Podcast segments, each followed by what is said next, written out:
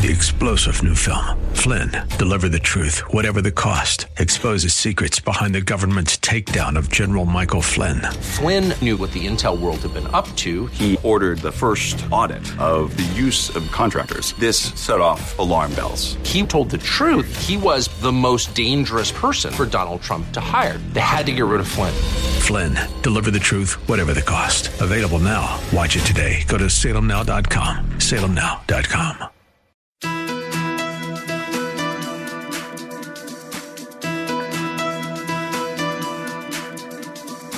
It's time to sit back, relax, and listen to Conversations with Joan. Conversations with Joan will inspire, motivate, and empower you. Live your best life now. Listen, learn, think, and decide. And now, here's your host, Joan Herman.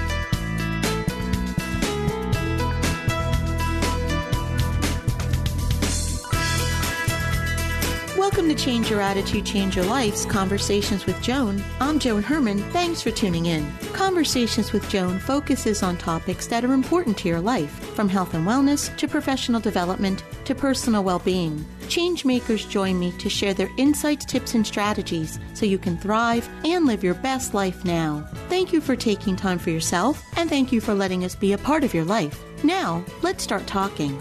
Have you ever met someone who overcame self doubt and turned their challenges into opportunities? Building mental strength is a lot like building physical strength. You need good habits. According to today's guest, Amy Morin, when you give up the things that are holding you back, you can accomplish incredible feats. Amy is here today to discuss strategies women can use in order to exercise mental and emotional strength. Amy is a licensed clinical social worker and psychotherapist. She is the author of the national bestseller, 13 Things Mentally Strong People Don't Do, as well as 13 Things Mentally Strong Parents Don't Do. Her TEDx talk, The Secret of Becoming Mentally Strong, is one of the most viewed talks of all time. Amy is the author of 13 Things Mentally Strong Women Don't Do, Own Your Power, Channel Your Confidence, and Find Your Authentic Voice for a Life of Meaning and Joy. Welcome, Amy. Thanks for joining us. Well, thanks so much for having me. So, Amy, women are finding the confidence and the courage to speak out on critical issues today. You wrote a book, 13 Things Mentally Strong Women Don't Do. How do you define a mentally strong woman? So, uh, mental strength is all about being able to think in a way that's realistically so that you're not overconfident, but you're also not filled with self doubt. It's about knowing how to manage your emotions so that you can use your anger to to fuel you to create change or that when you're sad you can take steps to boost your mood. And it's about knowing how to take positive action so that when no matter what kind of circumstances you face you know that you can take a step to either make your life or somebody else's life a little bit better. So your work is around helping people become mentally strong. How did you get started on this journey so I started as a psychotherapist, and I thought, okay, I'm going to start my my work based on everything I'd learned in college and things that I learned in these textbooks, and uh, was excited to teach other people how to be mentally strong. But I didn't realize how much I was going to need it in my own life. And shortly after my career began, my mother passed away suddenly from a brain aneurysm. And it really set me on this path to study mentally strong people, uh, not just to help people in my office, but also to help myself. I wanted to know how come some people went through struggles and they and they came out on the other side stronger, versus why did some people seem to just get stuck in life? And uh, a few years after my mother passed away, it was three years to the day, in fact, that my 26 year old husband died of a heart attack. And again, at that point, I knew, all right, it wasn't always about what people did. Sometimes it was more about what they didn't do. And I had learned that sometimes it just takes one or two bad habits to keep people stuck. And so it set me on this path to identify what are the bad habits that keep people stuck. And few years later, my father in law was diagnosed with terminal cancer. And I wrote my list. It was a letter to myself of the 13 things mentally strong people don't do because I needed a reminder don't do these things if you want to stay strong. And then I published my letter online, hoping it might help somebody else, and it went viral. 15 million people read it, and it changed the course of my career. Ever since then, I've been writing and speaking about mental strength and how to give up the bad habits that we all engage in sometimes so that we can make all of our good habits much more effective. You know, everything that you just described, your, your life is, is very similar to mine. Ten years ago, in a period of six months, my 23 year marriage ended my mother died, and then six months later, my sister died. On top of that, one of my best friends passed away from a brain tumor. She had brain cancer. And this was in such a short period of, of my life. And so many people have said to me over the the course of the past 10 years you're so brave you're so strong how did you do this and and I've always been fascinated because I have no idea I know any one of those things could knock someone really, you know, down for, for quite a long period of time. And I survived all of them, you know, at one time. So I'm interested in learning more about this conversation because I've always wondered what was it that enabled me to move forward and do this work from that. Not only did I survive, I thrived and my life changed. So this is really a, a fascinating conversation that I'm excited about. Right. I just, you know, sorry that you went through all of that as well. And I think it's one of those things. Sometimes you don't know how strong you are until you have to be. Mm-hmm. And and then when you get through it and you kind of look back and you think, well, how did I do it? How how come I'm not, you know, stuck in a in a self pity? How come I'm not uh, somebody who ended up feeling like the world's a terrible, horrible place? I'm not bitter and angry. And I bet you could identify plenty of things that you didn't do that other people who who do get stuck tend to engage in. And I saw it in my therapy office on a regular basis. People who just did one or two small things. Sometimes it was about identifying, hey, just don't do that anymore. And I promise you, then all of those other good things you're doing will be much more effective. Can we talk about a few of these things that are not the best practices if you want to be mentally strong? What are some of the things we should avoid doing? So, I guess one of them would be a big one is to not see vulnerability as a weakness. And for women in particular, sometimes we tend to think that we need to put on our game face at all times and, and to try to look like we're tough. And there's a big difference between being strong and being tough. Being tough mm-hmm. is about trying to appear as though you don't have any problems, that pain doesn't bother you, and that no matter what, you're going to keep going. Whereas being strong sometimes means asking for help. It means admitting you don't have all the answers. It's about really connecting with people and saying to somebody, my feelings are hurt, or I'm sorry, or uh, here's something I'm struggling with. And it takes a lot of strength and courage to be able to do that, but it's key to getting the social support, to reaching out to people who can help you, and to know that you don't have to go it alone. I know one of the things, and, and this is on your list, one, one of the things I had done early on, and especially social media makes this so easy to do, is I would compare my life where I was with the life of others by scrolling through social media. And, and so, for example, after my mom passed away on Mother's Day, you talk about being, mm-hmm. you know, to torture yourself. I would go on social media and I would look at all the wonderful Mother's Day celebrations that my friends were having. And if you get into the practice of doing those types of things that I call self torture, I could see how that could be a behavior that would keep you stuck. Yes, and it really is a form of self torture. And yet, sometimes we try to convince ourselves that we're gaining inspiration from it. So, uh, take Instagram, for instance. So there's plenty of studies that show Instagram can be really bad for your mental health. And I'm not against social media at all. I use social media, but it's important to be aware of how it affects you. Because we know that for a lot of women, they're scrolling through social media and they're looking at fitness models. They're looking at images of people who appear to have their life all put together and that everything's perfect. And when you constantly uh, fill your mind with all these thoughts that other people are happier, healthier, wealthier, and they're doing better in life, it can easily make you feel bad about yourself. And there was a fascinating study that found that men, when they look at images of other men who uh, tend to be doing better, sometimes they gain inspiration. They think, oh, I could be like that someday. But women, when we look at those images, we tend to think, oh, I'll never be as good as she is. Mm-hmm. So I think it's really important to just take a look at how much time you spend doing that, how your thoughts are probably irrational. You don't know how somebody else's life really is. You tell yourself a story about those people that you see.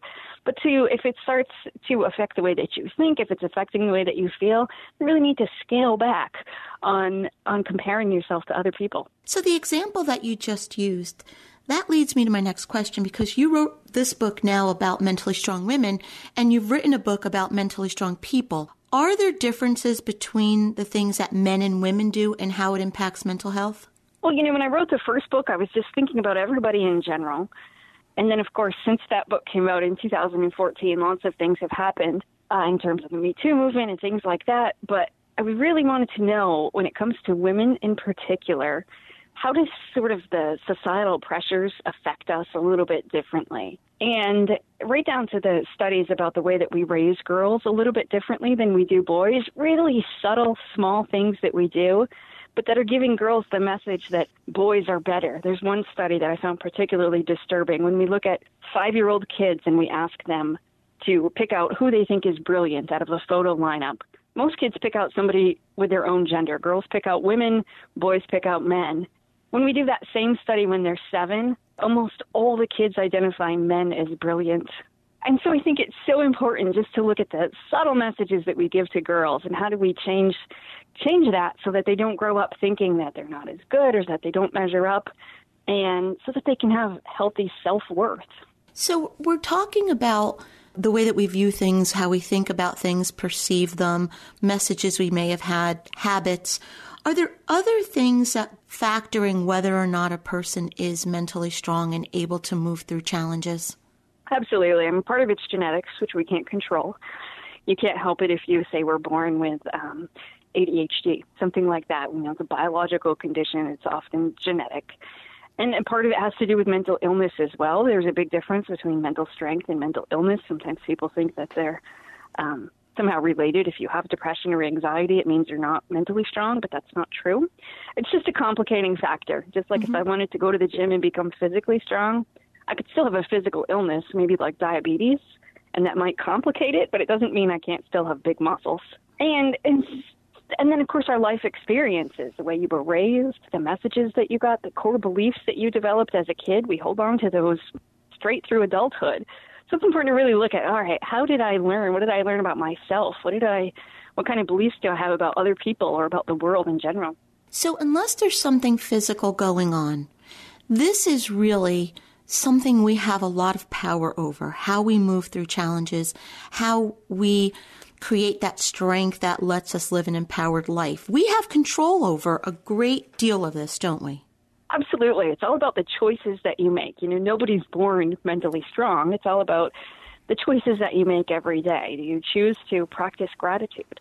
Do you choose to calm down when you're upset? Do you choose to have tough conversations even though it's scary?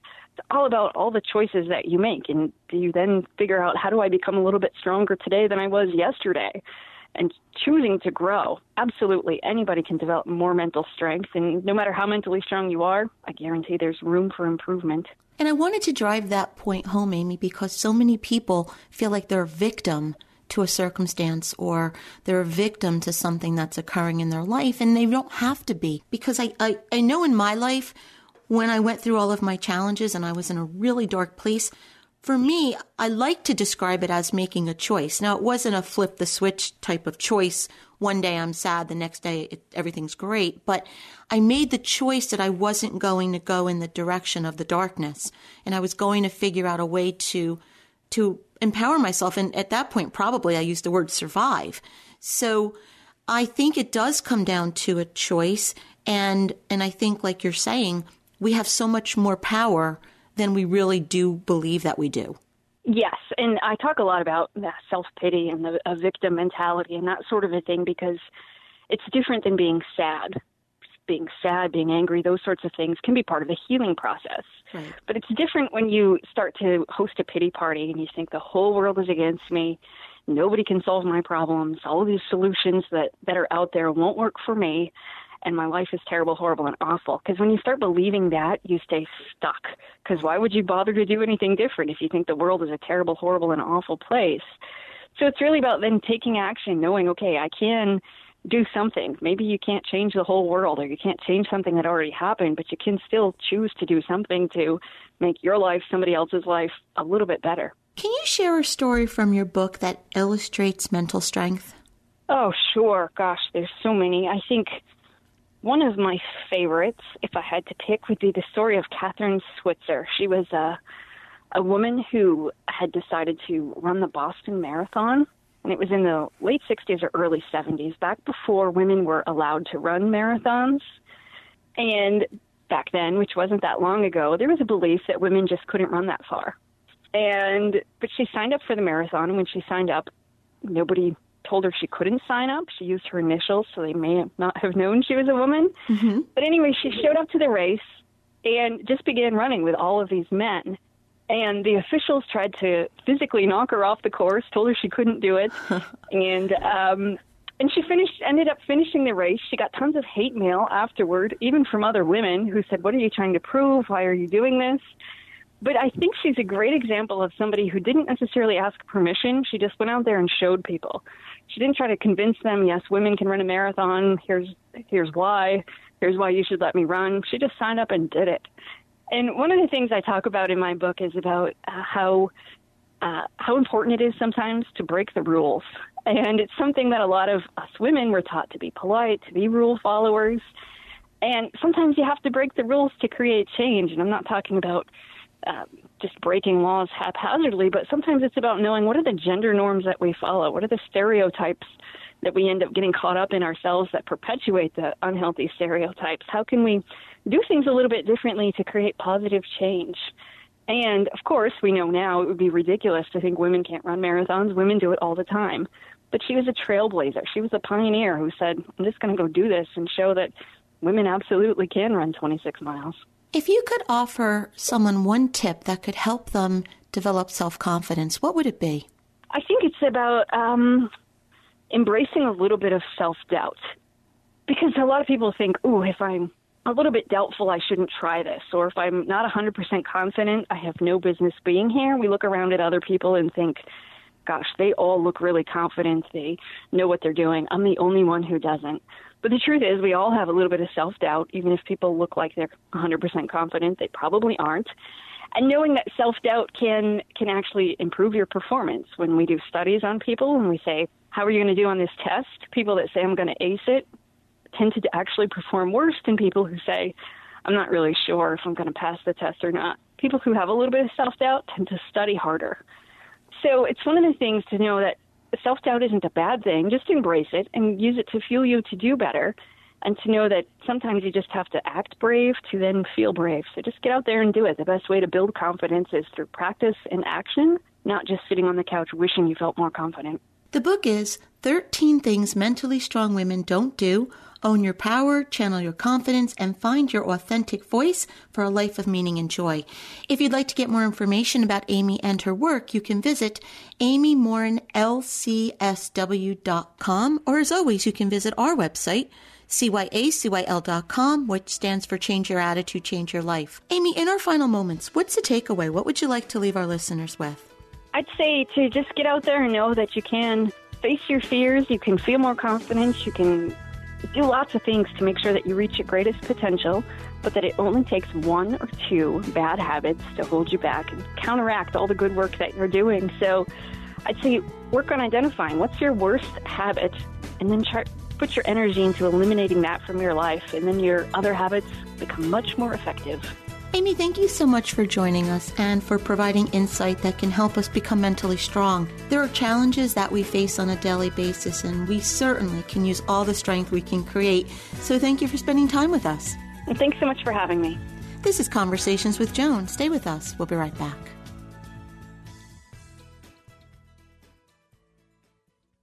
How much can the right foods do for you? A lot more than weight control. The right foods can increase your energy, improve your outlook, and strengthen your body's natural defenses. What foods can do all that? Primo Health Solutions will show you using metabolic typing. This remarkable program lets your body tell you what it needs to work best. Call them today at 347 903 7030. That's 347 903 7030. Or go to PrimoHealthSolutions.com. Using metabolic typing, Primo Health Solutions will let your body work best.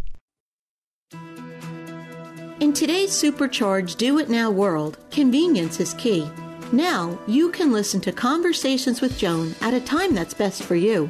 Simply visit your favorite podcast site Spotify, Apple, Stitcher, or Google, search for Conversations with Joan and subscribe. New shows drop every Monday. You can also access the podcast through our website, cyacyl.com. Start your week on a positive note. Listen to Conversations with Joan.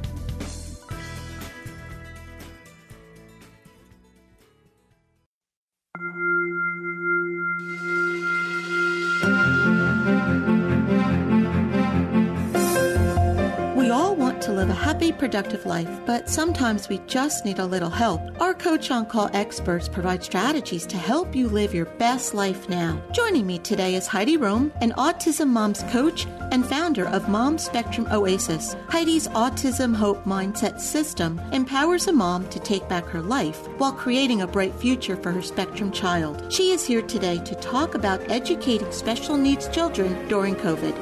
Welcome, Heidi. Thanks for joining us. Thank you so much for having me, Joan. A pleasure to be here. So, Heidi, COVID has resulted in educational changes with significant impact on the vulnerable special needs community. How has the pandemic affected autistic children and their moms differently from neurotypical students and their families? Many of the effects are the same, whether the child is a special needs child or a typical child, just having to be home, homeschooled, away from friends, family, teachers. You know, this this disruption of routine is difficult for any child and especially those with autism for whom any change in routine, even a good change, can be kind of traumatic. So overall the impact has been more severe even though it's been hard on all kids, it's even that much more severe for our children with autism. Are all consequences of COVID bad? Do you think that there's something we can learn about ourselves in the face of these challenges? Absolutely. And I think that is the key for the autism mom and for her child. So much of what we can learn from any difficult experience is the power that we have to choose our perspective and choose what we focus on about a situation. I mean, let's face it, a virus is a virus. It's a natural phenomenon. It affects everyone and anyone, and it has nothing to do with who you are, what your belief system is, where you live. I mean, absolutely nothing. Mm-hmm. It is you know, something that affects all of us. And so we have an opportunity to not necessarily view this neutral, natural phenomenon. We have the opportunity to say, well, what are the challenges around this? And what good, in fact, may have come from this imposed change? So, for example, we can see, you know, have we learned from it? So, the shift, for example, to Zoom meetings instead of in person things. Now, this has a very difficult impact, and no one is certainly not, I am not minimizing the loss of being with people in person. You know, we, we all need human beings. We need our hugs. We need to be in the presence of the people we care about, our teachers, our social system. However, given that we can't uh, affect what is going on and we're, we're we have to wait it out and, and be safe in doing that. So the shift to Zoom, for example, that has been an adjustment and yet it gives us the opportunity to bring together people from all across the place, all across the country, across town, people who might ordinarily have difficulty getting out of the house, convening in person somewhere, all of a sudden you have people who can just sit at their computer and, and choose to, to get together. So it has its minuses for sure, and it has so many pluses in terms of what it enables. So that would be one example of, of something that we can choose to look at as a positive thing, as well as all the other things that go with it. Uh, for example, the enforced rest around it. We can't be running around, you know, like a chicken without a head every moment accounted for, you know, getting in the car and dashing around and then wondering why we're so exhausted at the end of the day. And let's face it also, with something, a dangerous situation, we also learn to appreciate our relationships and priorities that much more. You know, this is an opportunity to reach out to people maybe we've lost touch with or people we've wanted to connect with, but we're feeling a little bit shy. This has been an opening for us to reach out and make sure that other people are okay.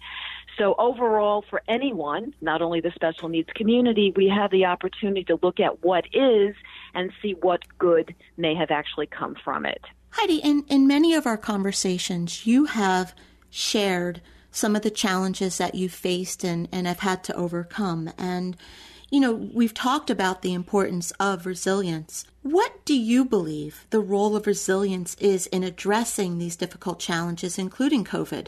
Resilience is the ability to take things in stride. And in fact, to, to do what I just mentioned, to look at a situation and be able to hold the paradox of this is tough and what can I learn from it and what good is going on. It doesn't minimize or dismiss the difficulty. It acknowledges that and it embraces the fact that more than one thing can be true at the same time. So you can have a difficult situation and you can have a, uh, an opportunity for growth.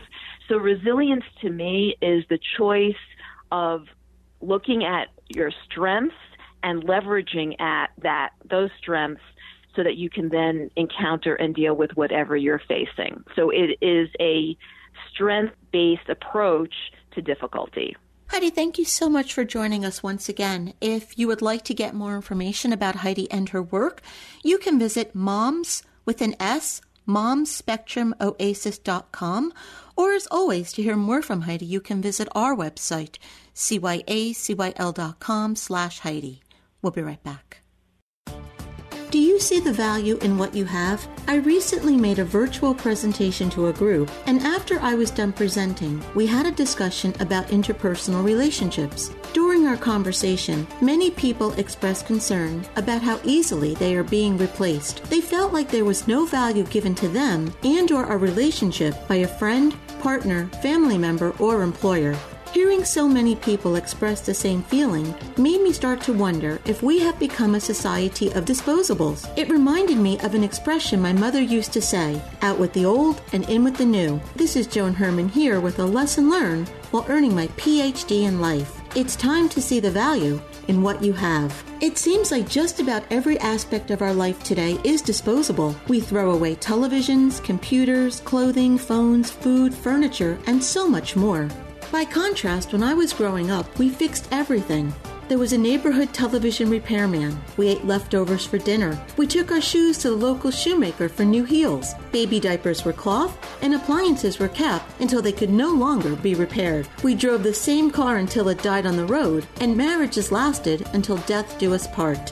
While it is true that we have more conveniences and opportunities than our parents and grandparents, I believe our ancestors had something that many of us lack the ability to attach to and appreciate what they had. Today, we want immediate gratification. If it's broken, an old model, or not working the way we want, we simply throw it out and replace it with something new, something shiny and upgraded. Is it possible that we are carrying our new disposable mentality into our relationships? How many people do you know that cut off contact with someone with whom they had a disagreement? They end the relationship and find someone new to fill the void.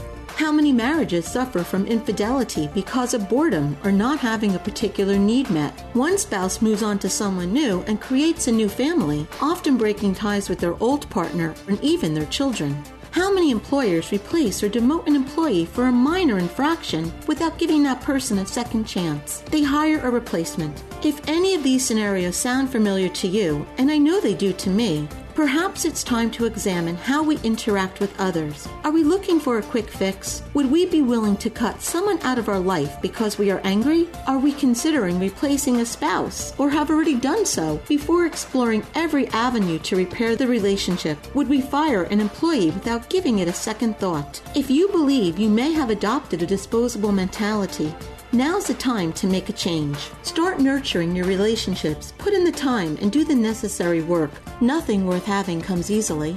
Appreciate and value what you have material items and relationships and stop keeping an open eye looking for something better. Empathize with others before taking action. Repair something before tossing it in the trash. If you feel like someone who has been replaced, remember, we can't change or control other people and how they behave, but we can change our behavior. We can change the way we respond and the way we treat others. And little by little, perhaps, our treatment of others may just start a movement in a more positive direction. Who knows? One day, we may learn to treasure the old and forget the new. Thank you for spending this time with me. For more inspiring tips, visit joanherman.com.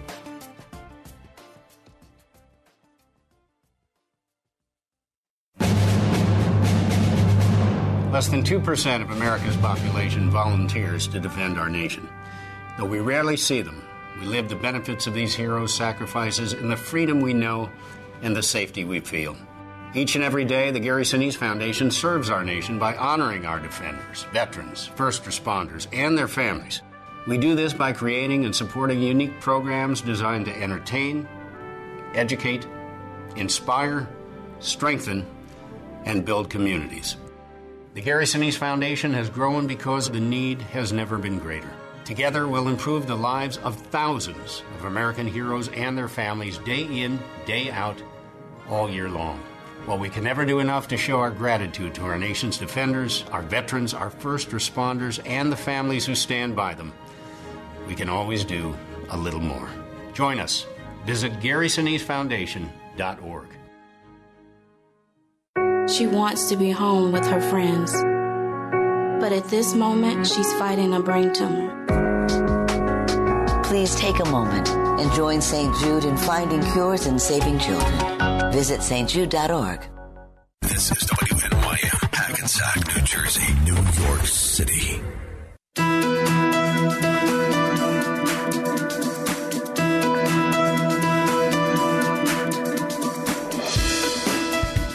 Welcome back to Conversations with Joan. I'm Joan Herman. Thanks for staying with us. According to our next guest, Michael Bianco-Splann, today's corporate leadership model is failing us, driving us to a state that can have serious consequences to our health and well being. Michael joins us to talk about ways that we can enrich leadership skills by choosing conscious leadership. Michael is a leadership expert and corporate trainer whose new book is Conscious Leadership Seven Principles That Will Change Your Business and Change Your Life. Welcome, Michael. Thanks for joining us. Joan, it's such a pleasure to be with you. Thank you. So, Michael, lay out the situation for us. What's happening in today's corporate environment that you believe is causing leadership burnout? Well, uh, it's it's a culmination of a variety of different factors, uh, not the least of which, and certainly in the United States, uh, the the greed center, the profit center. Uh, most companies are more interested in shareholder value and revenue than the the human experience in terms of taking care of their associates. We know for a fact uh, there's ample studies out there that show that a significant number of senior executives and senior managers are are burnout, uh, overloaded, overworked. Uh, they're feeling powerless, and at the end of the day, feeling really demotivated and dissatisfied. You know, I have over 30 years working in the corporate construct, and I've actually developed the concepts and the principles for conscious leadership around what I've observed over time. So we have a we have a situation in our in our business community in which we have burnout in terms of leadership. Uh, we have folks that are doing good work, good people doing good work, but at the end of the day, unfulfilled and dissatisfied. And you have to ask yourself the question. Uh, you know, you look at economic indicators, and it tells a story that yeah, we have low unemployment, but the truth is, if you really ask employees that are working for small, medium, and large companies how satisfied they are, and and got the truth, you'd you'd find that they're really not satisfied. So there's a different way to approach this. So, Michael, for someone that may not be familiar with the term, what is conscious leadership? Well, I think it's important to understand what it's not. Uh, and what it's not is uh, managers following the corporate playbook, uh, again, at the end of the day, being burnt out. Conscious leadership is waking up. Uh, it's it's stepping away from leadership autopilot, as I call it. Uh, the fact of the matter is, and, and it's so interesting that uh, you know your show is around choosing the right attitude. It's so interesting that um, in in businesses today, um, we have we have a real difficult situation with with uh, our employees losing losing the the interaction, the human connection that takes place. And so, stepping into consciousness means waking up, stepping away from autopilot. The truth is, we make thousands of choices every day, and those choices are primarily unconscious choices. We just simply do the things we do every day. Uh, we simply manage to the status quo. Conscious leadership is waking up, stepping into the present tense, and understanding that there's different choices that can be made when you step into a level of awareness and presence with those in which you're leading. Uh, and the number, all the seven principles in my book speak directly to how you, you go about doing that. And I want to talk about those principles in a moment. But before that, if this is the way that business is always done and it isn't working any longer, but people are afraid of losing their job or getting in trouble on the job. How do we make this switch? Well, this is where leadership, true leadership, steps in. This is where leaders at the top of the house, and I work with executive uh, leaders from across a number of different industries. This is where top leadership within companies need to understand the power behind stepping into consciousness.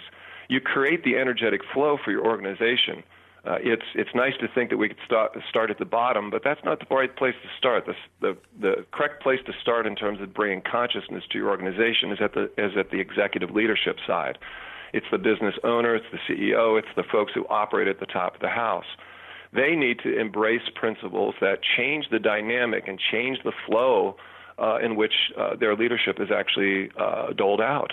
You know, following corporate playbooks is important, certainly policies and procedures, but there's you know what you do is important, but how you do what you do is the difference between being successful and not. You know, companies are spending a lot of money on hiring new employees. Retention is a big deal.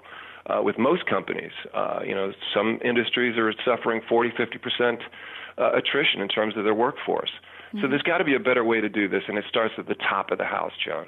And you mentioned principles. Can you briefly share what these are with us? Yes, I certainly can. Uh, the seven principles, in short, are, and this is, and I, I, I coach this around the act of being. So uh, they're entitled "Be the Real You." Uh, that's not the title. That's not you, the title. It's not you, what your parents think you should be. It's not what your spouse thinks you should be. It's not what your your uh, environment tells you should be. But the real you, the essence part of who you really are.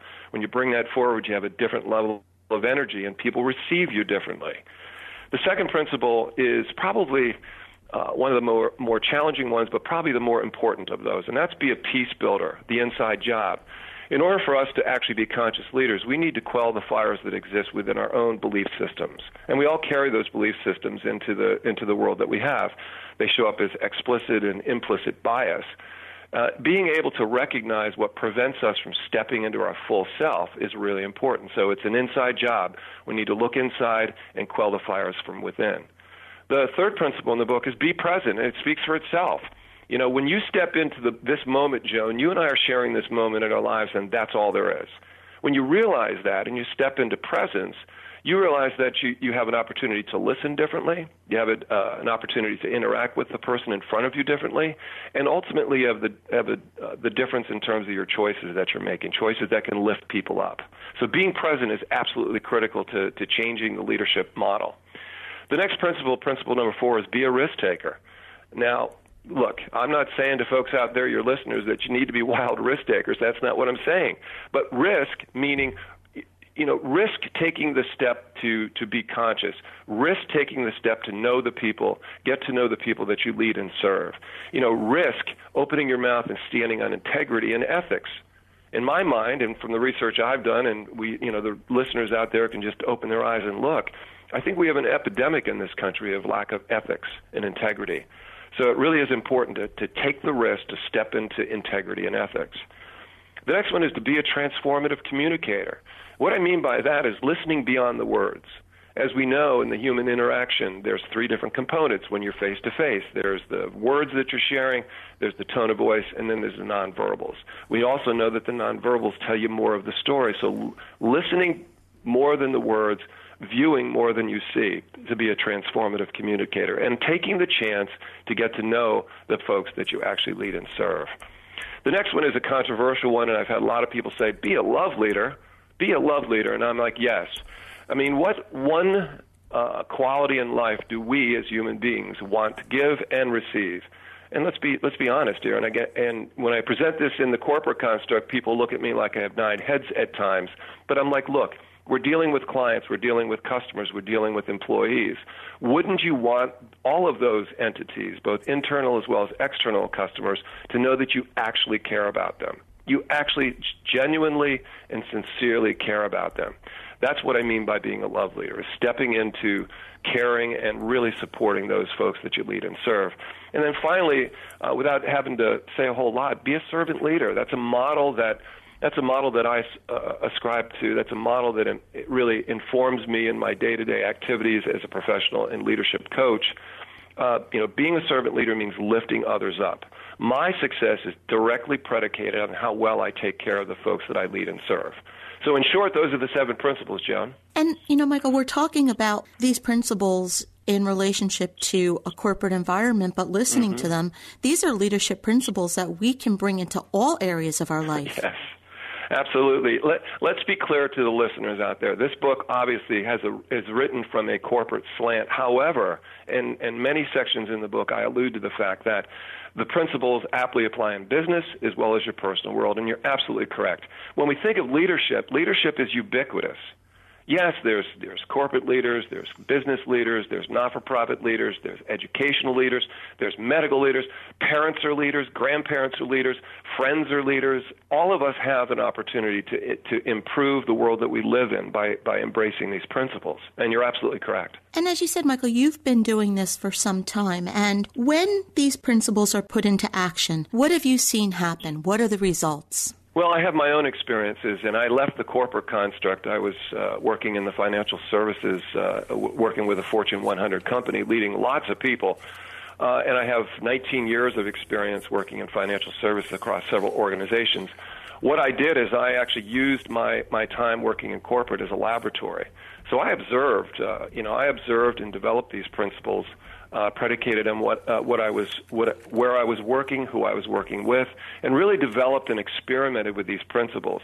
When I when I uh, employed these principles, my results both, and I was a sales uh, manager as well. So my sales were uh, leading sales results. My customer satisfaction scores improved dramatically, and my employee retention as well as my employee development was also uh, impacted very, very positively. So my own experiences have shown that these principles work in a corporate uh, construct.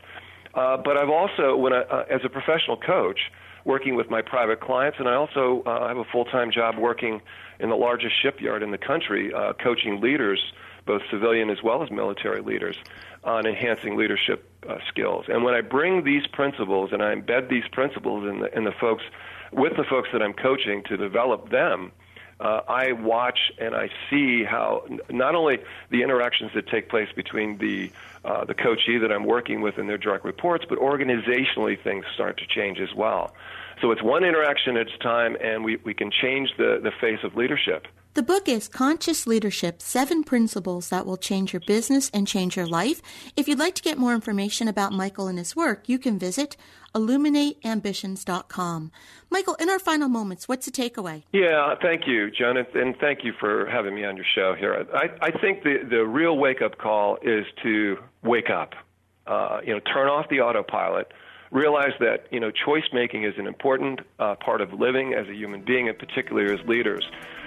Our thoughts create our intentions. Our intentions create our choices, and the choices we make in our day-to-day uh, lives create the reality that we live in. So the time time is now to wake up and step into consciousness. Michael, this is great information. Thank you so much for being here and for sharing it. My pleasure, Joan. This is Conversations with Joan. Stay with us. We'll be right back.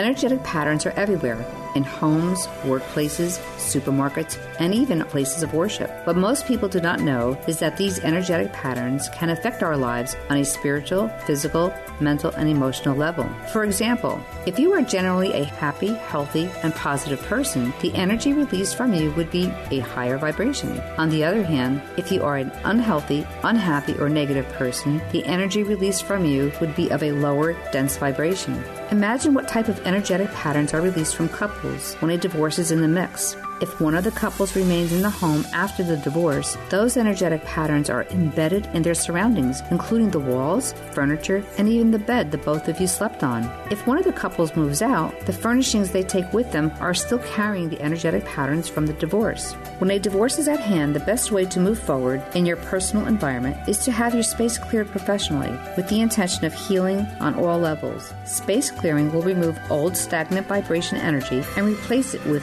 a new, revitalized revitalized energy, creating the feeling of a clean, fresh start. Remember, this is your space and your time. Your space should reflect who you are and your goals in life. Starting your life over can be a cathartic experience. Embrace the moment and make it count. This is Roxanne D'Angelo, a certified and intuitive feng shui and space clearing consultant. If you'd like more information, you can visit me on the web at crystalclearenergies.com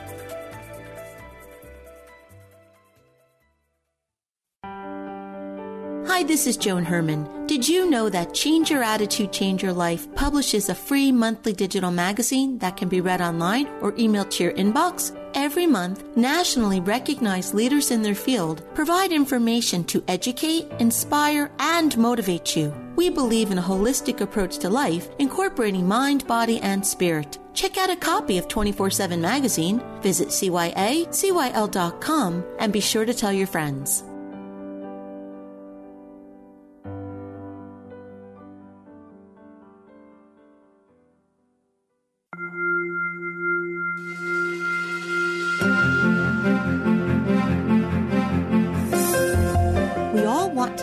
Happy, productive life, but sometimes we just need a little help. Our Coach on Call experts provide strategies to help you live your best life now. Joining me today is Amy Collins, author of the book Infant Inspiration and creator of the online course Moms Courageous Women Raising the Next Generation. Amy promotes thoughtful conversations around motherhood. Her insightful perspectives look to empower mothers to own their role, clarify how it works best for them, and confidently express it.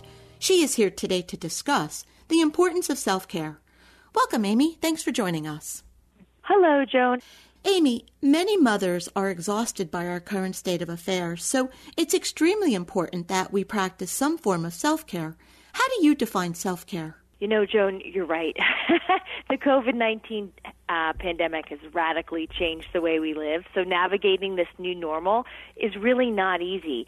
And especially for women, I don't know about you, but I've you know read different headlines that women are overwhelmed and exhausted more now than ever before due to taking care of more family members who've come down with coronavirus having more people at home now creates more housework and it shows you know surveys show over and over that women still do much more of the housework um, an interesting headline I also saw said something like, now a working and stay at home mom thanks to the pandemic.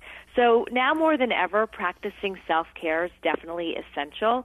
And really, self care is defined um, by taking care of ourselves on all levels emotionally, re- physically, spiritually, and mentally, our overall well being. In fact, um, you know, I don't know if you've seen the definition from the World Health Organization, but it defines self care as, you know, behaviors you do to take care of your own health. And that can include hygiene, nutrition, leisure activities, sports, exercise, and even seeking professional health care services when needed, as well as much more.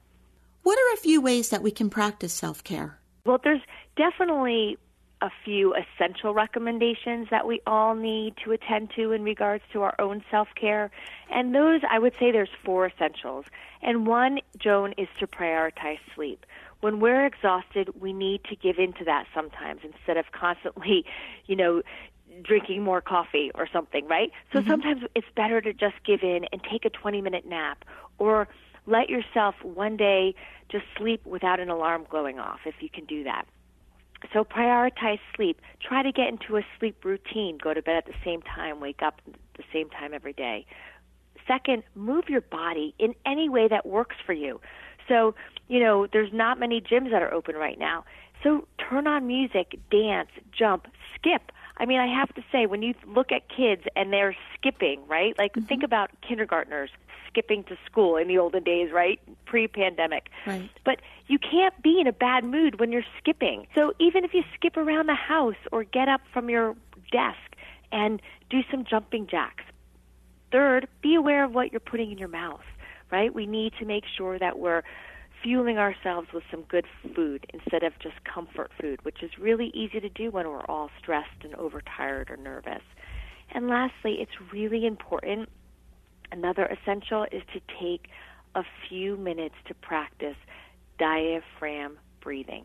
And what that really is, is calmly breathing in through your nose and out through your mouth. And that can have immediate effects on our mental and physical state because more oxygen comes into our bodies, which helps to just immediately calm ourselves.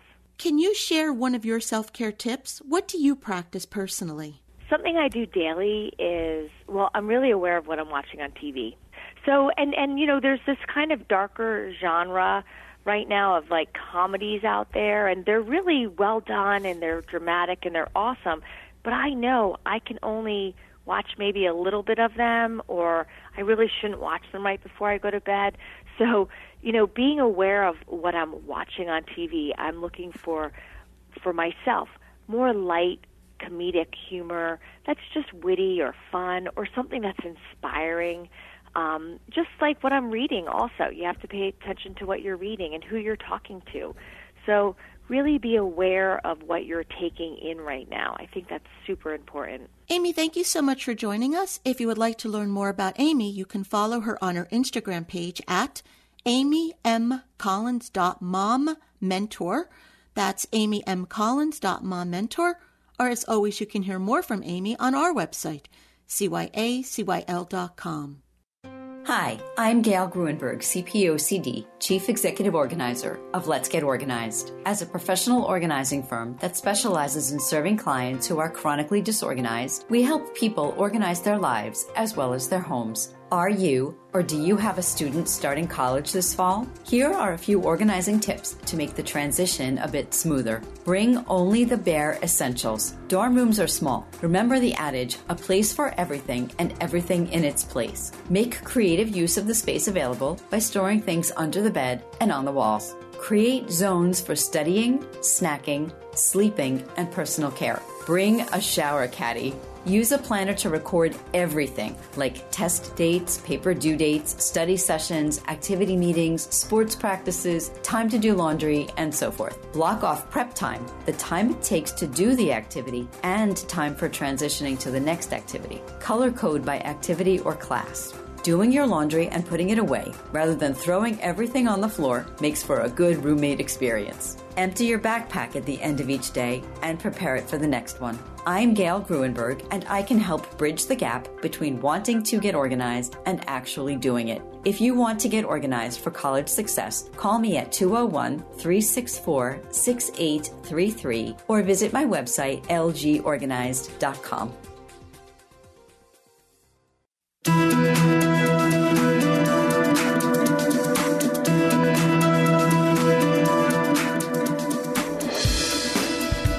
joining us. I hope you found the show informative. At Change Your Attitude, Change Your Life, we believe that knowledge is power. Take what you've learned, apply it, and live your best life now. Remember that the information provided is the opinion of our guest and should never replace the advice of a professional who knows your personal situation. If you'd like more information, visit our website, cyacyl.com. That stands for Change Your Attitude, Change Your Life. While on our site, listen to past shows on demand, read the digital magazine, sign up for our mailing list, and be sure to follow the show on social media. Until next time, this is Joan Herman. Thanks for tuning in.